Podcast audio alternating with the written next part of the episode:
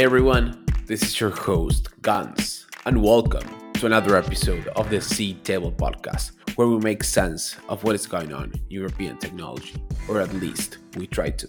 My guest today is James Clark. James is a London based marketer with a somewhat unorthodox job marketing director for a publicly traded venture capital fund, Draper Esprit. Before joining Draper, James worked in London Stock Exchange as head of tech and life sciences, helping entrepreneurs all around Europe successfully launch their IPOs. And before I get into my usual rundown of the topics we discussed, a small disclaimer James and I are not financial advisors and don't play one on the internet. What we talk about does not constitute in any way, shape, or form as financial advice. And now that that is out of the way, today's conversation was absolutely riveting.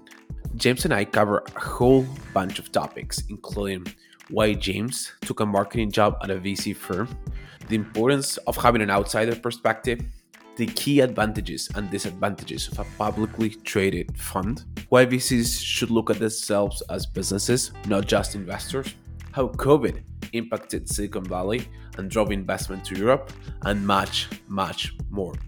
So, without further ado, James Clark.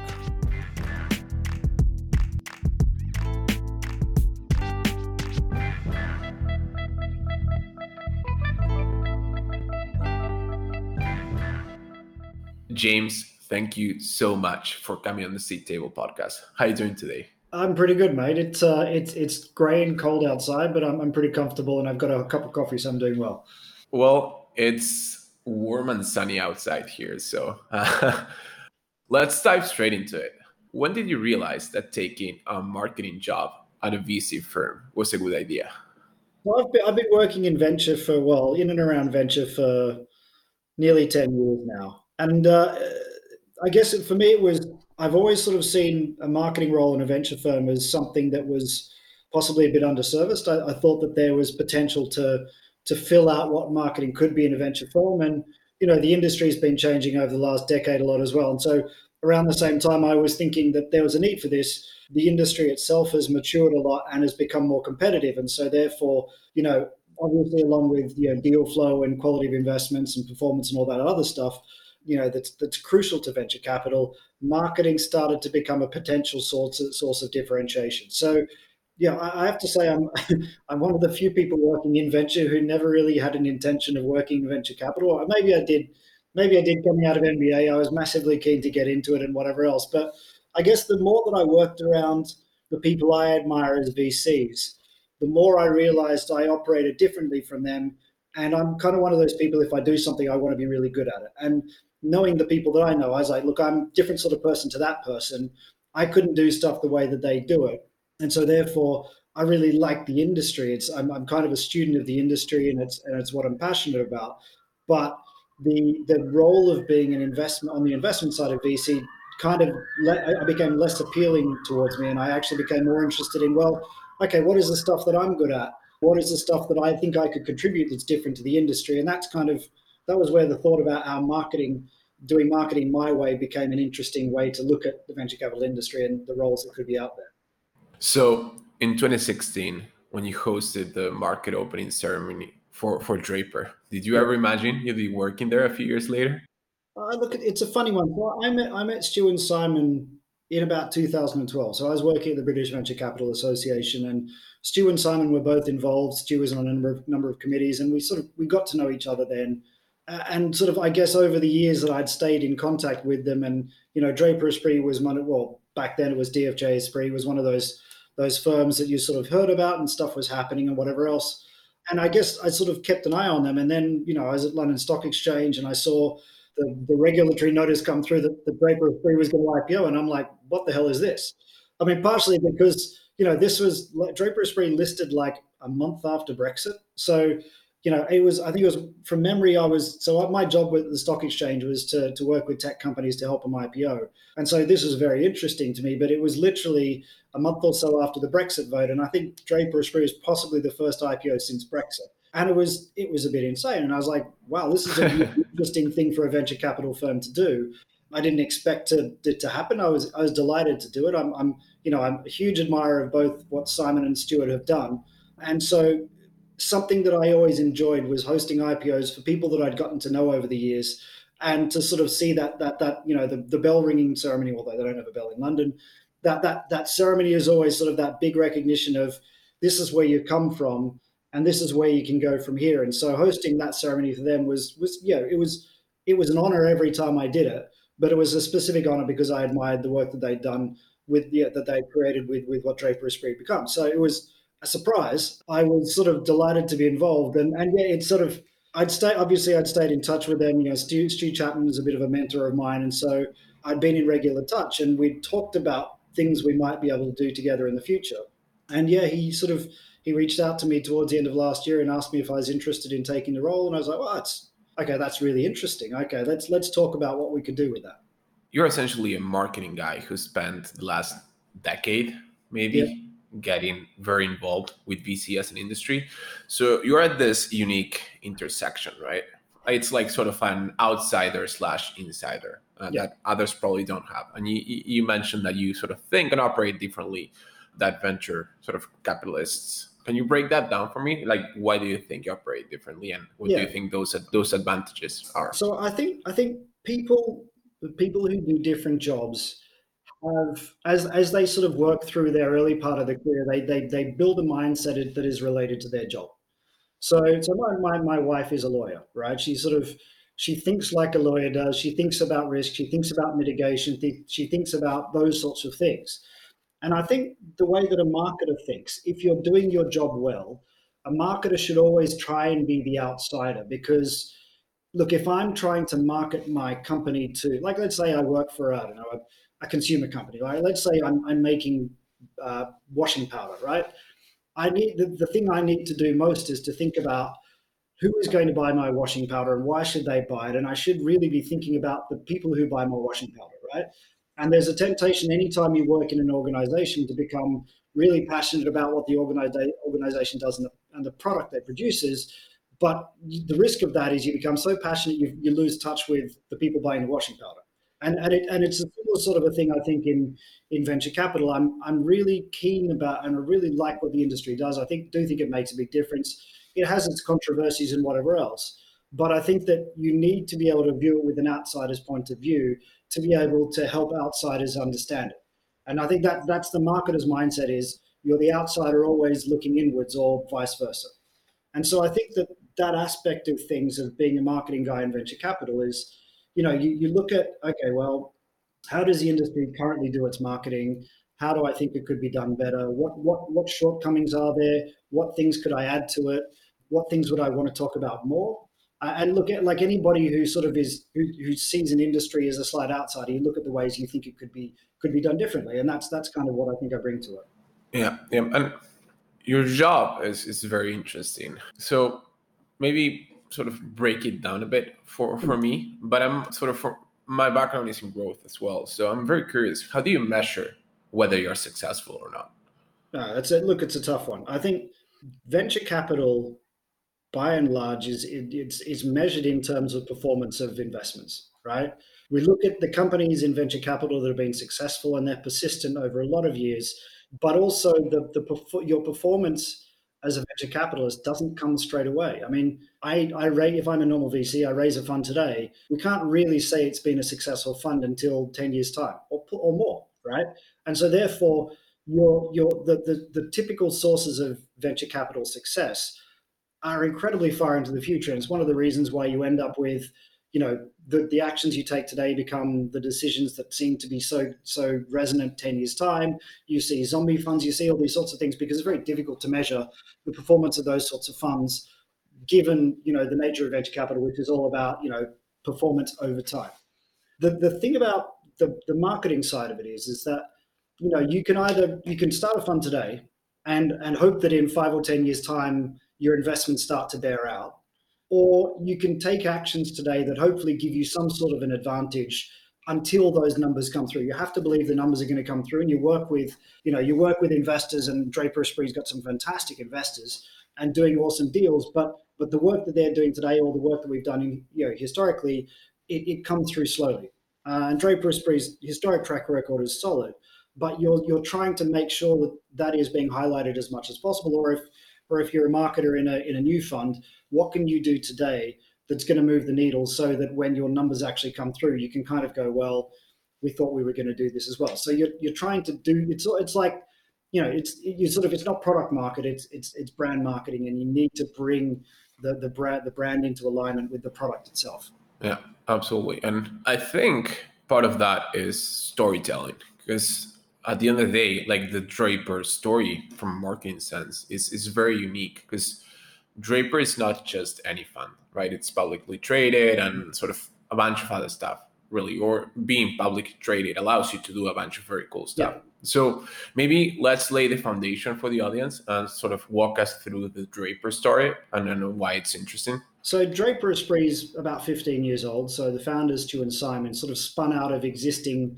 funds. I mean, look, they, they've been doing this sort of stuff since the, the original dot-com boom or before. Uh, so, so it's interesting during the, during the, the COVID crisis, being able to tap that kind of knowledge and understand that, okay, it's not just your frame of reference isn't just the financial crisis; it's actually the dot com boom that came before that, and it changes things. But they they've sort of been knocking around for for, for many decades doing venture capital investment uh, before they sort of spun out and they founded what was Esprit back then. And sort of, you know, as, as the business grew, they, sort of saw some opportunities. They partnered up with with DFJ in the US to become DFJ Esprit, um, and then sort of the, the DFJ so DFJ broke up itself, and so therefore partnered with Tim Draper, and that's sort of been the origin in a very very short sort of fifteen years. sort of, there, there, there's pretty good job. there's a lot of detail that goes into that, and the, the, the sort of firm has grown over time. But if you sort of look at it, the the sorts of companies we invest into, the stage we invest into, we are very much a sort of you know series series A plus, so sort of not the early stage of venture. We sort of get in a little bit later.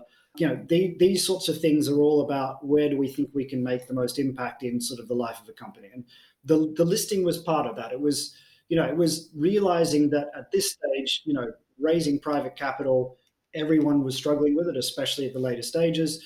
But it was also a realization that you know, we, we work in an industry where you know companies do stay private for longer, and the ability of public investors to access the growth of those companies has fundamentally changed. You know, when when Amazon IPO'd in '97 or whatever it was, it was a 350 million dollar company, right? So everything from 350 million dollars up to whatever trillion it is now, all that value was captured by public market investors. You know, pension funds and mum and dads and you know, all that, you know, all those people, all those organizations could participate in that growth.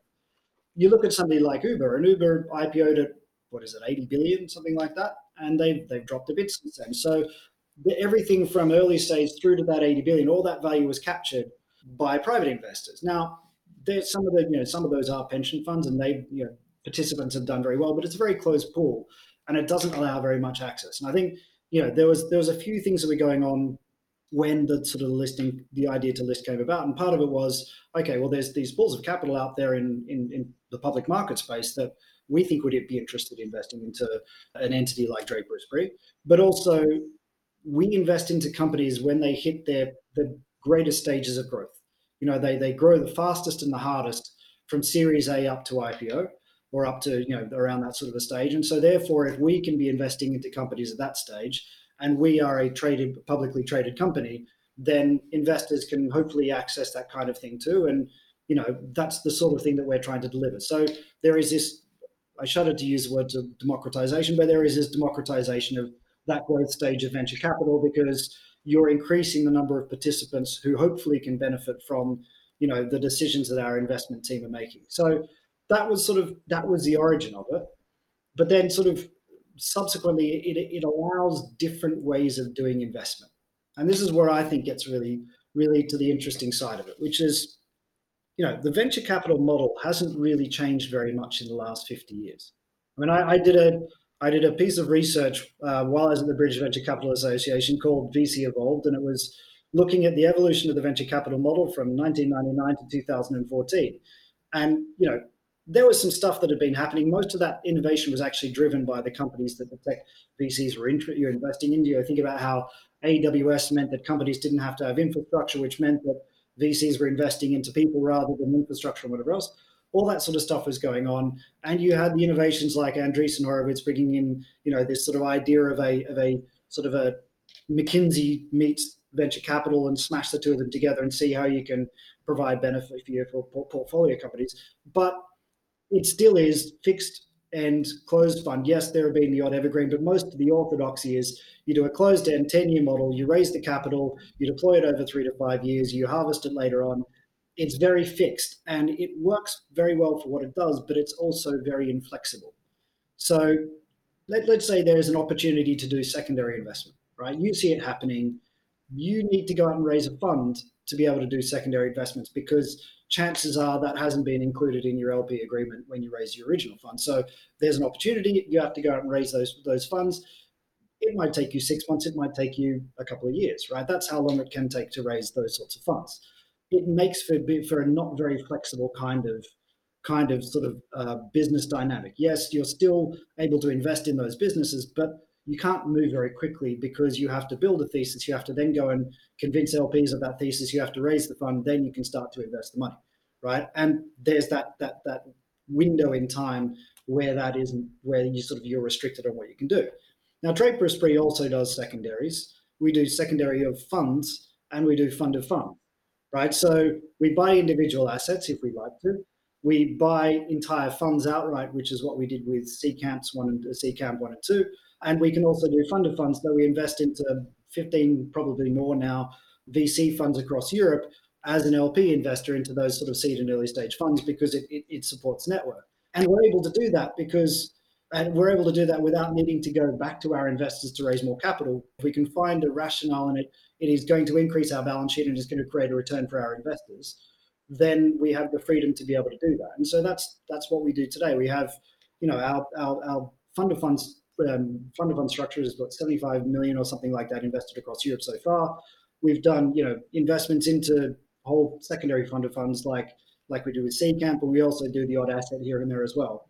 Because if we see an opportunity, we can make use of that opportunity, and that kind of adaptability is something that it just doesn't very work very easily in traditional venture capital.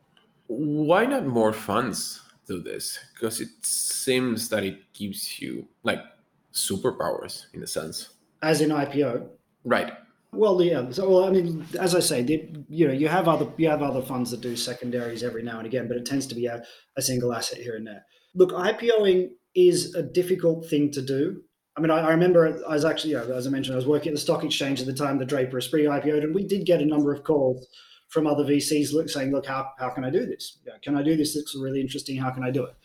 And you know, we'd, we'd do the usual thing. We'd have a chat with them. We'd make some introductions to various different banks to help them go through that process. And very, very few. I think, you know, Augmentum listed sort of not too long after, and there's been some talk about some others recently, but it's a really hard game to play.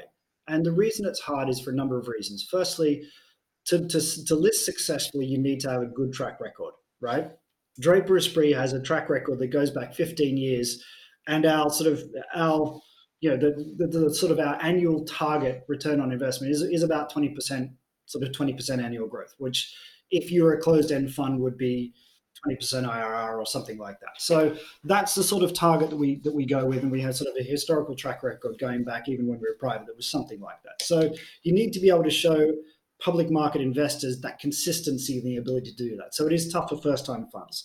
You, if you don't have first time funds, you need to have people who have a track record the public markets are familiar with, which some people have been able to do, and, and that kind of works.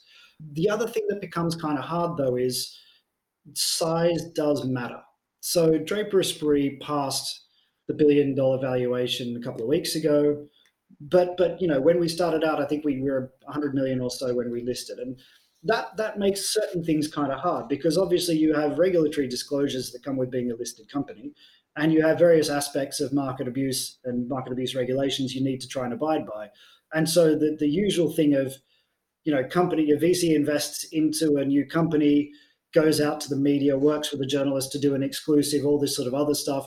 Then it lands with a big sort of, with you know, with a big exclusive and the story bursts and all this sort of thing. You can't do that because you're you actually would probably, you know, you probably that in size of your investment is probably material to the size of your overall market cap.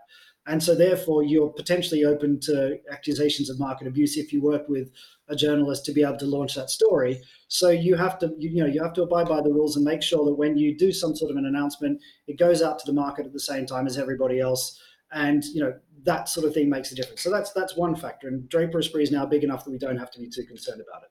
Other stuff comes along which is a bit more specific. So you know, one of the things that in public market investors look for is they look for the ability to return money into the fund. And obviously, it's difficult for uh, a smaller size fund which is sitting on great assets. But you know, paper assets are good, but public market investors like to see money return to the fund. So you need to have a sufficient flow of capital and a sufficient inflow and outflow to be able to make great investments into companies and then hold them as long as you absolutely have to.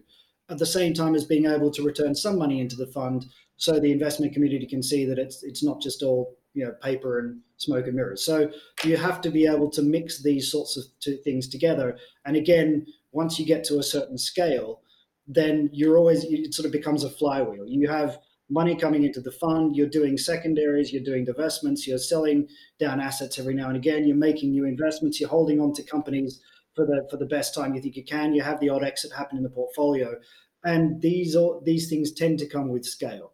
And so that that sort of it's it's sort of only been in the last couple of years that Draper Esprit has definitely hit its stride with that sort of stuff. But it's a it's a it's a tough game to play from those sides of things. And then the last thing is it's it's it, it can be quite complicated to you know, one of the, one of the jobs we have to do as a as a publicly traded VC fund is we have to educate the public markets about the nature of why venture capital is different as a as an asset class. So you know an example of that might be you know during during coronavirus, right? During the during the first lockdown, you know, a typical asset manager is going to be moving money to mitigate risk. So during during coronavirus, you know, certain kinds of assets become you know very sort of risky. So you pull your money out of them and you put them into another sort of asset. So you're mitigating your risk by moving your money around to protect your your own investors and make sure that they're getting a return. And that's how you mitigate risk. Venture capital doesn't do that. You know, during the lockdown, the first time around, you know, our investment team worked their guts out, spending months working really closely with board portfolios, working with all those companies to try and put them in the best possible position to to either ride out what was to come or to benefit from what was to come. And that was, you know, that was really, really substantial, deep level of work. And look, the upside of this is that, you know, after all this work, a company like Aircall is able to do a $300 million round in the middle of the lockdowns. So that you are, that's the way you're mitigating the risk and providing a potential upside for investors. So you're, you're, you're, it's a very different from a typical asset manager, but you're trying to explain that to, to public market investors and it takes a bit of time. And, you know, obviously there's, you have to work with them and help them understand the venture capital industry and understand that tech is not just about throwing stuff at a wall and seeing what sticks. It's you know incredibly deep of understanding uh, about the investment areas we go into, and that's what drives the investment decisions we make. So, yeah, it you're sort of we're having to forge a path for others to follow, and maybe they will, but it is a it's a tough sort of thing to do, and and not many could possibly do that. I don't think. Absolutely, absolutely. One of the sort of going back to the superpowers thing I mentioned, which might be a bit silly, but it's sort of my mental model for it. Um, one, of, one of the things is you mentioned the situation in which a fund might have the opportunity to invest in like some very promising secondaries, but it would take them six months or maybe two years to raise yeah. like this special vehicle to to to go yeah. and sort of play in those secondaries. Now, Draper has the ability, and they've done it recently, to raise a bunch of money very very quickly. So what's the story behind that 110 million pound raise in a few days? Yeah so look i mean look part of the story here is it's it's it's many years of building trust right? Like like with those sorts of things. But it, it's a case of you know we were in a position coming out of the summer where we thought there was appetite in the market for us to go out and raise some more money and so we sort of spent about a month or so through september putting a proposal together because we thought you know look let's let's raise some money. There's an opportunity to do, do so here. Obviously, good to have you know more capital to invest. We had some, you know, we we had the exit from from Peak Games that was announced in the summer, and we had some other sort of returns coming back in. So we'd have obviously firepower, but but having more capital to invest at a time when you know late stage investments are drawing most of the interest, and that's where the you know you need to be able to your you know follow on your investments it just made sense to us to have that that dry powder, you know, the equivalent of our dry powder. It made sense to have that, and so therefore there was interest in the market, there was requirement, we knew how we were going to invest that money, and you know the opportunity was there. So all those things kind of lined up, and then it was a matter of, okay, well, the opportunity is there. Do we go ahead and do it? And that sort of that was the the blog post that I wrote about this, which was literally everything came together at a board meeting on a Monday night, and then by Friday morning we'd close the deal, announce the funds, and the funds are transferred, and all that sort of stuff. And, and it literally happened in a three day period. Now, again, one of these sort of superpower aspects of being a public company, you know, Draper Esprit has a reasonably large set of infrastructure underneath it. We have got a finance team, we've got a regular a legal team, we've got a marketing team, and all these other sorts of things. Because what happens in that fundraising is, as opposed to a normal VC fund, where typically, especially in a smaller size one, the the, the, the partners, you know, the GPs are the ones going out raising the capital and expending the time to do that our investment team didn't get involved in the in the raise at all. So that was the finance team, the legal team, ourselves in marketing, you know, burning the midnight oil to get stuff done, and especially the finance team. Whereas the investment team could focus on doing deals, working on their boards, and all that sort of other stuff. So that sort of that aspect where the support part of the business, which is what I you know proudly think that the marketing teams you know acts within, is is helping create, create the opportunity and the firepower for the investment team to go out and do the deals that they need to do or work with their portfolio companies or whatever else. And, and it's, you know, it, there, we did it under those reasons because we saw an opportunity for that. But yeah, it could be, you know, we might be, you know, let's say a company wanted to raise half a billion dollars or something like that. If we could find a rationale to getting into that deal, theoretically we could go and do that. I mean, we raised 110 million pounds this year. We did about the same for the last four years. So that's close to what probably about sort of half a billion dollars in the last four years.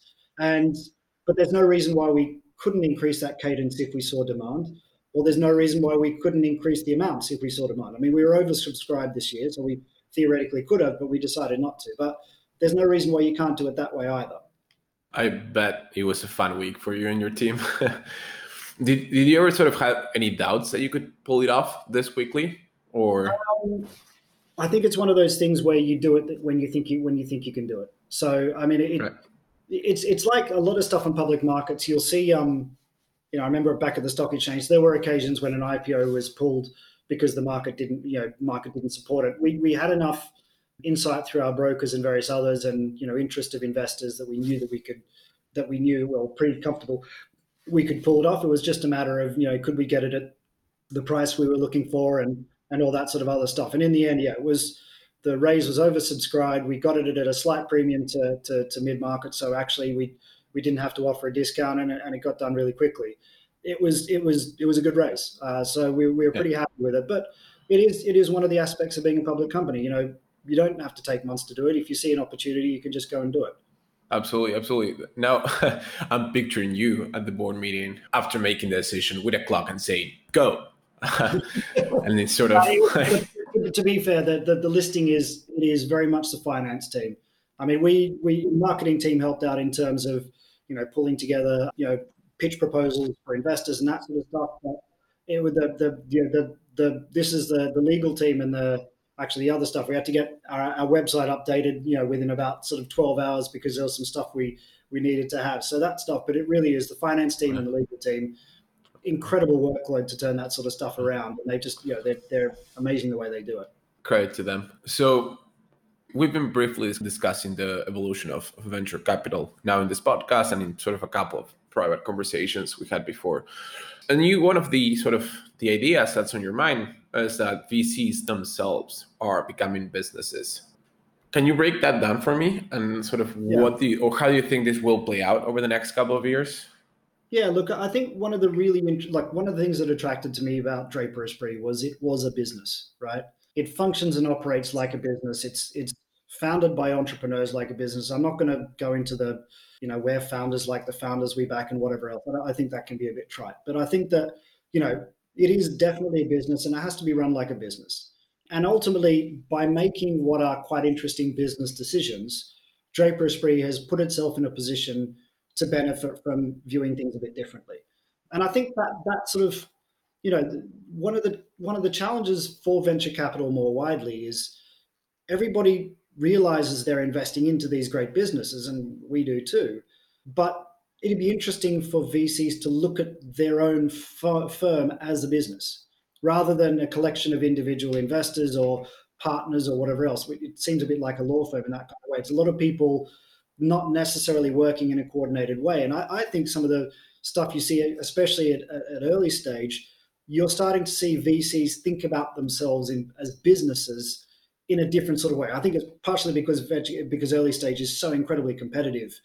People having to think differently about how they go about doing what they do, and I think that these sort of slightly different ways of doing the model. I mean, yes, most people are still doing closed-ended funds or whatever else, but how do you how do you work the carry and how do you you know do you involve your portfolio in the return on the carry and all that you know as some people are doing i think that stuff is quite interesting but you know i think that you know venture capital would benefit from seeing itself more as as a business area and as being a set of competitive businesses and the fact that it, there are things it can do with its own model to create competitive difference i mean because all that we're really doing is we're taking money and investing it into great companies to help them grow. Right? That's that's all. Like that's what we do. Where we get the money shouldn't really matter. I mean, apart from the incentives it grows, but where, where the money comes from shouldn't matter so much. How we structure our organizations shouldn't really matter, provided it's in it's in tune with this purpose of investing into great companies and getting a return. Now, most of the time, I think VCs run very light. They should because they're trying to maximize, you know, the value of the carry and you know, all that sort of stuff, and that's fine. But it sort of if VCs looked at what they were doing as a business rather than just I'm here to service other businesses, they would probably come up with more interesting ways to do it because ultimately they're just trying to support entrepreneurs as they grow. Does that make sense? Yeah, absolutely, absolutely. Sort of like I don't want to say every fund, of course, but many funds have this sort of this limited mindset. Okay, we're a fund. This is how we operate. This is how we'll operate over the next decade. This yeah. is when we'll base our next fund instead of just thinking as a startup, right? One of the like, I think this was a sort of tweet or something that most venture capitalists would invest in themselves if they had to sort of analyze the fund as a startup, right? Yeah, well, look, it, it's funny. I mean, the it's interesting the way that I got to this idea about venture capital and marketing was I used to work in advertising, right? I worked in advertising for the first decade of my career. And the old joke about advertising was that, you know, advertising agencies were not very good demonstrations of their own product, right? everyone saw themselves as what's a, what's your differentiation? Oh, we do better creative. But that's what every other shop says they're going to do, and you're all named after the same people. Yeah, there was this there was the same sort of thing, and, and venture capital is a bit is a bit the same sort of way. I mean, look, what is it you're offering? And everyone, oh, proprietary deal flow. But everyone says they've got their own proprietary deal flow. Yes, but we've got an algorithm, but everyone else has an algorithm. And it, it's sort of, there, there's sort of, there's there's ways we can probably do this sort of stuff better. And I think, look, I, I hope that we're part of that doing stuff a bit better. But you know, you, you need to take risks to try and to try and make that sort of stuff come about. Yeah, yeah. Do you think? Because I think, look, I think the analogy I use about this sort of stuff, and I'm going to, if you're a football fan, I'm going to use a football analogy, right? Oh. So yeah. We, we all know that the returns in venture capital exist on a power curve. So a couple of people, a couple of funds right at the top get almost all the returns, and then there's a big long tail that gets very thin, where a lot of funds don't return any money.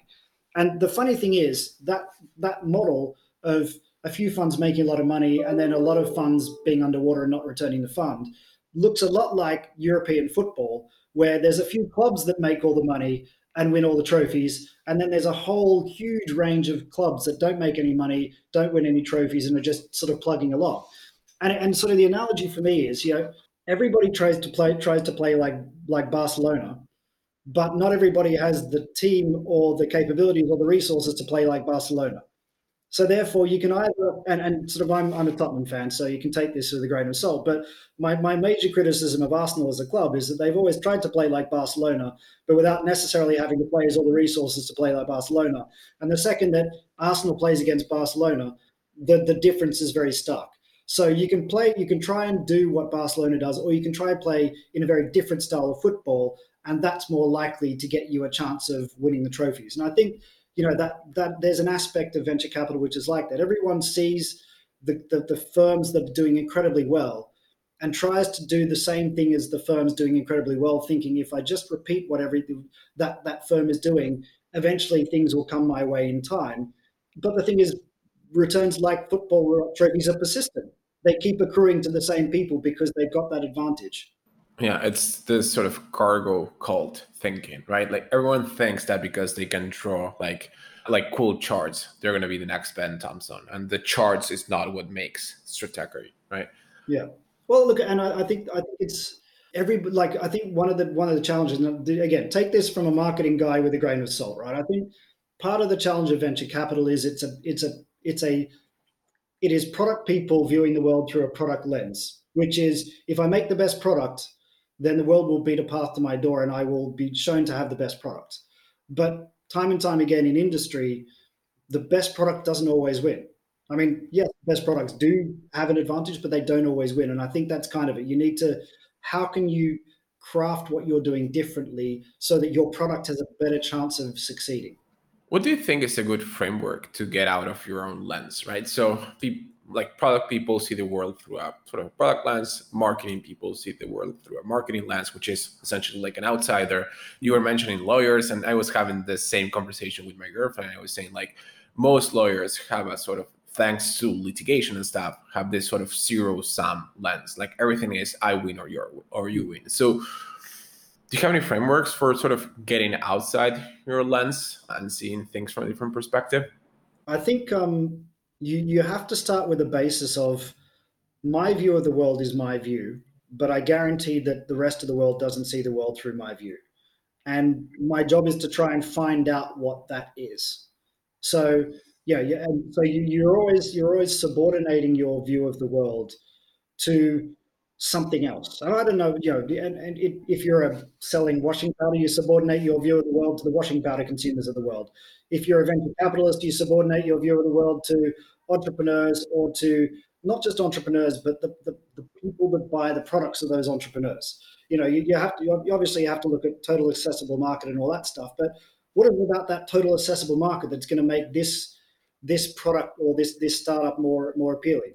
And, and I think that's the thing. It's you always have to subordinate your own view and be suspicious if your own view is what you think is the correct view. And I think that that's probably, I don't know what happens after that, but subordinating your own view is probably a pretty good place to start. Yeah, uh, absolutely. I think you, you you put it perfectly. Like you should always be suspicious of your own views, hmm. right? It's hard, right? It's it's hard to sort of it's hard to start by thinking that you're wrong. Yeah. I mean, the other way to look at it is why, right? So, look, anyone who's followed me on Twitter knows that I'm very, very happy with my own views. And, I'm very, very shy about sharing them. But that, that, that's sort of like there's a difference between Twitter and that, the approach that I bring to the work that I do. So, you know, we did a, we did a marketing campaign for, for Draper Esprit back in the summer. And it was sort of, I don't know if anyone's done a marketing campaign for a venture capital firm before. I don't know. We, we, it was one of those sorts of things where you're like, well, no one's ever done it is there a reason why no one's ever done it? Well, if I can't think of a reason why no one's ever done it, then let's give it a try. And you know, it, it worked. You know, it, it worked under the metrics I, I can't share, but we have metrics about what we're measuring, and it worked pretty well. So it's sort of a case of you subordinate your own view, and then you you try and ask why stuff happens. And yes, I have my views, but at the same time, I look at certain things within our industry, and I go, well, why why is that that way? Why why do we do it that way? Can can somebody explain to me why we do stuff that way? And you know, in my case, I look at marketing stuff, and I'm sort of typically looking around going, why why do we do stuff that way? Is it because we think it works, or because we know it works? And if it, you know, if it if we think it works, are we are we measuring that? And if we're measuring that, are we what are we measuring it by? And you know, asking those sorts of questions. And I mean, look, I for me, it's it's very much the start of a journey. I there's lots of questions I have uh, I have to ask, but I haven't actually got around to asking them properly. But that's the thing is you you have to subordinate your own view and you don't you don't assume that because other people have done stuff, it's the right thing that you should do. I was going to leave this question to the end, but you, since you mentioned Twitter, then let's let's dive into that a bit. Yeah. What's what's your mental model of Twitter? I was actually chatting with a with somebody I know about this the other day, and his question was, "Look, you know, you use Twitter a lot. How can I how can I write tweets that get more engagement? And I said, don't. For, for me, Twitter is it, it, like this. This sounds incredibly pretentious, so I apologize in advance. But you know, look, there are people who write music because they want to sell records, and there are people who write music because they they just want to they want to express themselves. And I write I do stuff on Twitter because it's a way of sharing a little bit of myself, expressing a little bit of myself, letting off steam or, or engaging with people and, and sharing knowledge or whatever else. If I get some engagement off the back of that, then then fine. I mean, look, I've been doing I've been on Twitter for 11 years and I've got 5,000 followers, which is not an incredibly high rate of of, of, of follower growth, right? But I don't care. Like if, if the right people are finding my tweets and find them interesting, then that's great. If people don't want to follow me, then then that's fine as well because it, you know we've we've both learned something. we've both learned something in that process. But ultimately, the, the mental mode is, you know, it's I'd say it's sort of seventy five percent interesting, twenty percent you know sort of argumentative, and five percent just just plain surreal and silly. And I think that you know there should always be a place for surreal and silly because especially I mean look especially this year of all years not being able to catch up with people as easily just to let off steam. And and Twitter has been a way for me to connect with people and to to stay engaged. I mean, my my my DMs have just I really really wish Twitter would create a standalone app for DMs because it would absolutely be the most incredible messaging service out there. Because the DM the, the contact list I have out of out of DMs does not reflect any of the other contact lists that I have on on WhatsApp or my phone or anything else. I think I think but it, but for me, it is it is engaging with people, and it's about sort of learning stuff in the process, and occasionally letting, letting off a bit of steam. Yeah, totally. I was just speaking with a friend yeah. actually on the podcast about the same thing. That there's this sort of separate social network or separate world that runs on Twitter DMs. Uh, and you're not sort of that conversation is probably the 10th one I've had on the topic. What do you think some of those conversations are happening privately instead of publicly? I look. I think there's topics being discussed on DM that you wouldn't say in the open. And look, let's look at it this way: most of the people that I've met through most of the people that I've met through Twitter have been people who've engaged my my mind and my intellect on some level. Right? That that's that's probably the thing that separates Twitter from all the other social networks that I use. Partially just because you know I use Facebook for friends and family, and WhatsApp is friends and family, and whatever else. Twitter is people that I've met who I have no generally no physical contact with, or I've not had physical contact with, but I've engaged with them at an intellectual kind of level. If you think then about it, is what are the intellectual conversations you can have in private that you can't have in public, right? So there's the coffee shop versus you know the, the, the separate conversation, and and for me, DM is there's a lot of the sorts of conversations you don't feel you could have publicly, and I'm not going to talk about now. Um, but there's also there's also there's just a lot of background stuff. So it's you know for me, I, I work doing the comms for for Draper or Esprit, so that's the easiest way for a journalist to get in touch with me is via DM, and then we'll flick it over to email because that person doesn't have my email address, and so that that sort of thing works easily. And, and the other part of it is it's just there's this pure efficiency thing. Like I, I had this idea years ago.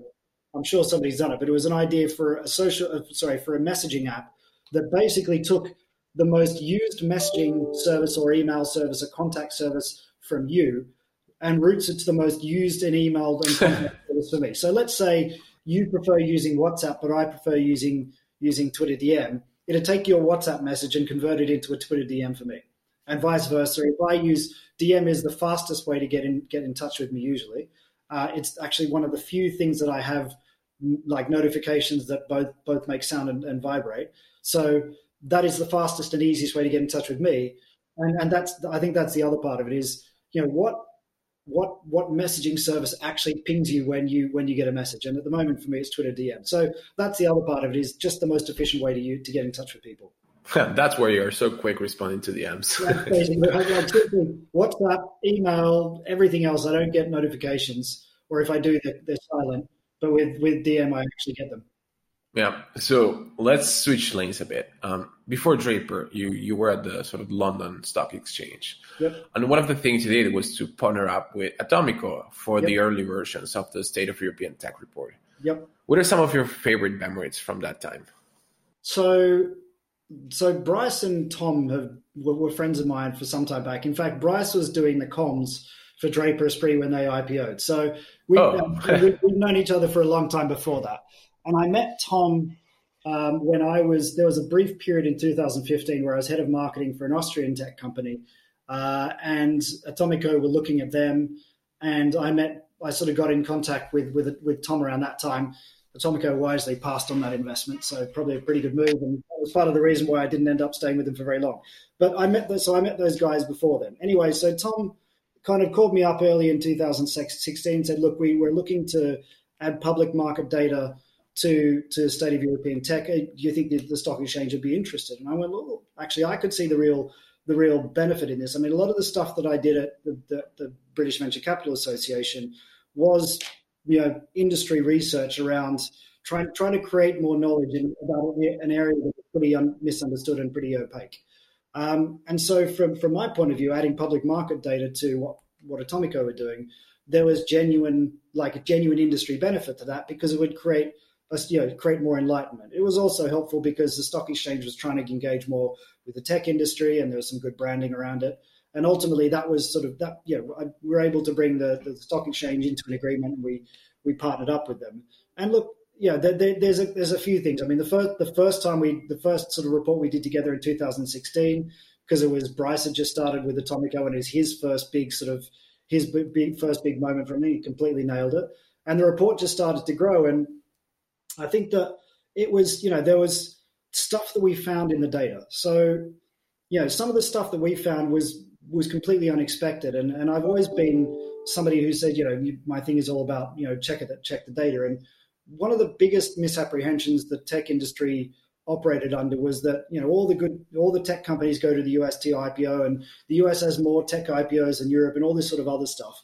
And there was I think it was about 2018 when we pulled the data, we're like, do you realize that for the last four years, nearly five, Europe has had nearly double and increasing numbers of tech IPOs compared to the US? So I think it was by 2018, Europe had twice as many IPOs in the five years prior, compare, uh, tech IPOs compared to the US. So discovering this kind of data that completely turned on its head what everybody thought about what was happening with tech in Europe and using the public market data to do that. That was that was you know that was really exciting because we were digging stuff out that absolutely no one expected, and obviously Tom's pulling stuff out from the research that they were doing, but being able to use public market data to completely change people's minds about it was really a revelation. I, I was really proud of that kind of work. What's something that you didn't expect from sort of the trajectory that European tech uh, has been on for the past few years, back when you started? Sort of working with Atomico in 2016 on the early versions of the report? I think I think it was you know we we've seen a lot this year about how well, sorry the, the news story this year is about how U.S. investors have discovered Europe, right? It, everyone knows that it's been happening for years. It's just you know certain large U.S. investors named after trees have set up here recently. So it, you know it, it, this has been happening for a long time, and it's been obvious for a long time. I mean, the, the, what you tend to see is that European tech entrepreneurs, you know, the talent and capability are, are, evenly distributed around the world, even if money isn't, right? And so it was only a matter of time when you'd find that the US would realize their their deal their deal flow was so overpriced that they would start to look at Europe for a source of better deals. And lo and behold, they have. It you know, COVID and sort of the, the reliance on Zoom has accelerated that.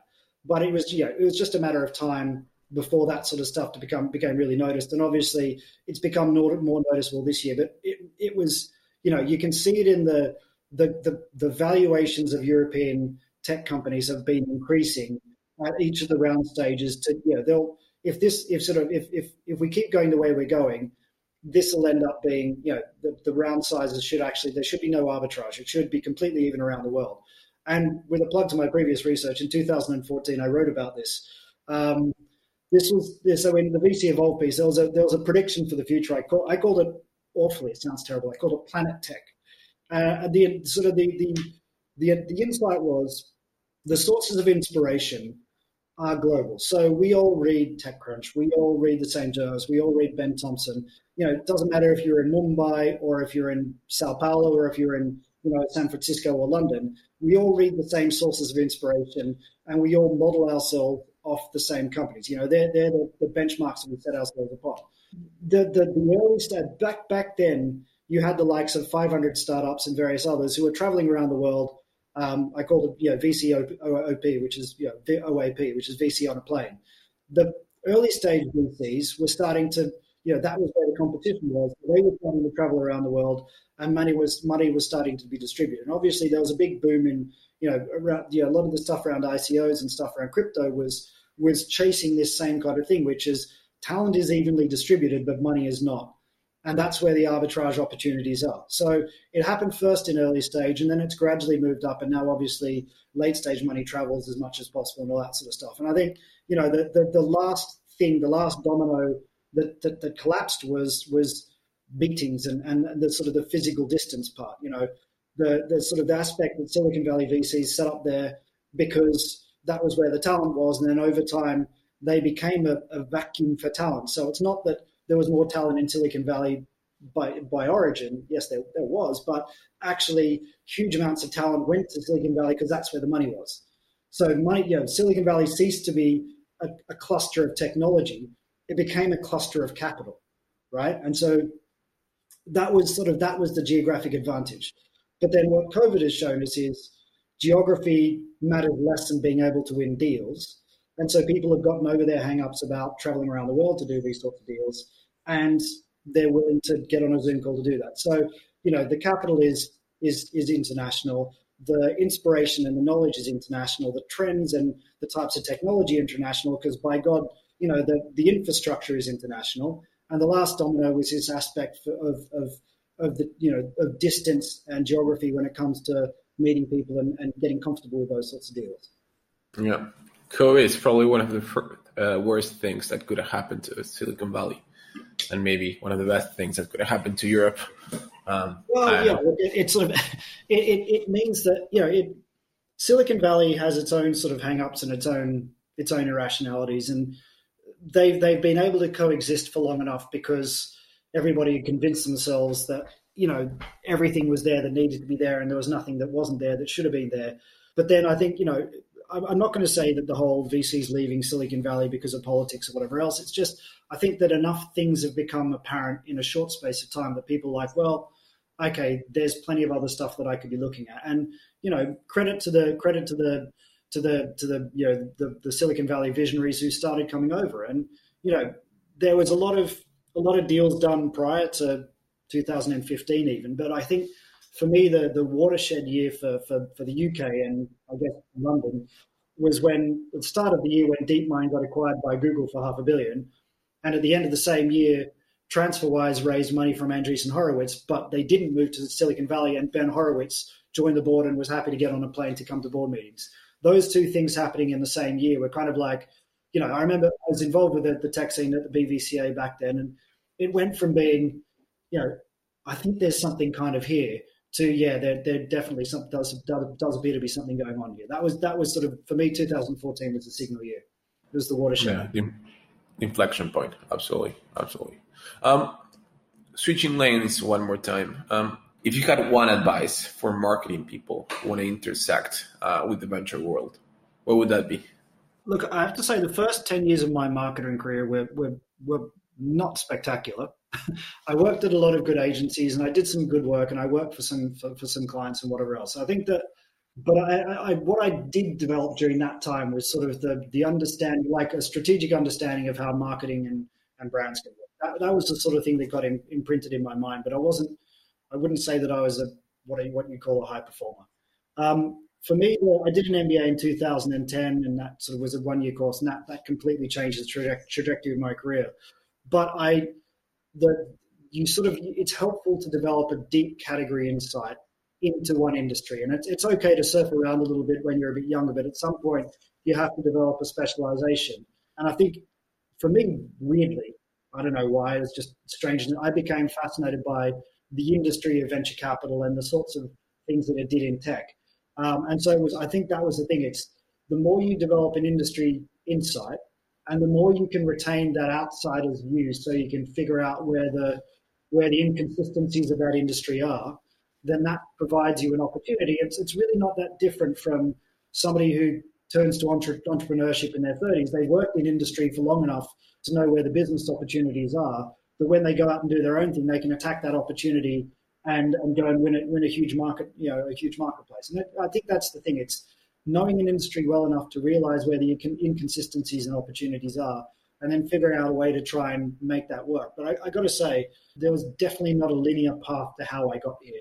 It was, it was, you know, it's sort of I call it, um, you know, the first part of my career was very linear. It was you pick a career and you go upwards, working your way up the ladder. Whereas the second part of my career from from post MBA was about branching probabilities. So you pick you pick one path and that opens up a range of other paths and then you pick another path and so it's all about transferable skills and all that sort of stuff. And there was you know the, the opportunity for draper came around but it was effectively eight years in the making and it puts me in a great position to hopefully really do a great job now. But it, it was the the decisions i made along the way were i pursued things because they seemed to be interesting and they gave me the ability to deepen my knowledge and to sort of do stuff that was intellectually interesting and things happen. it sounds it sounds vague, but, but things happen. Yeah. things happen. That's a perfect note to end on. Thank you so much, James, for coming on the podcast. It's been a pleasure. Cheers. Thank you very much for having me. I, I hope I didn't bore you too much. hey, this is Gonz again. If you enjoyed this episode of the Seedtable podcast, please let me know by leaving an honest review. If you want to get more good stuff from me, subscribe to seedtable.com. Seedtable is a weekly newsletter on European technology. It goes out every Friday morning and it's read by thousands of founders, investors, and operators. That's all for today. Thanks so much for listening and see you next time. Ciao.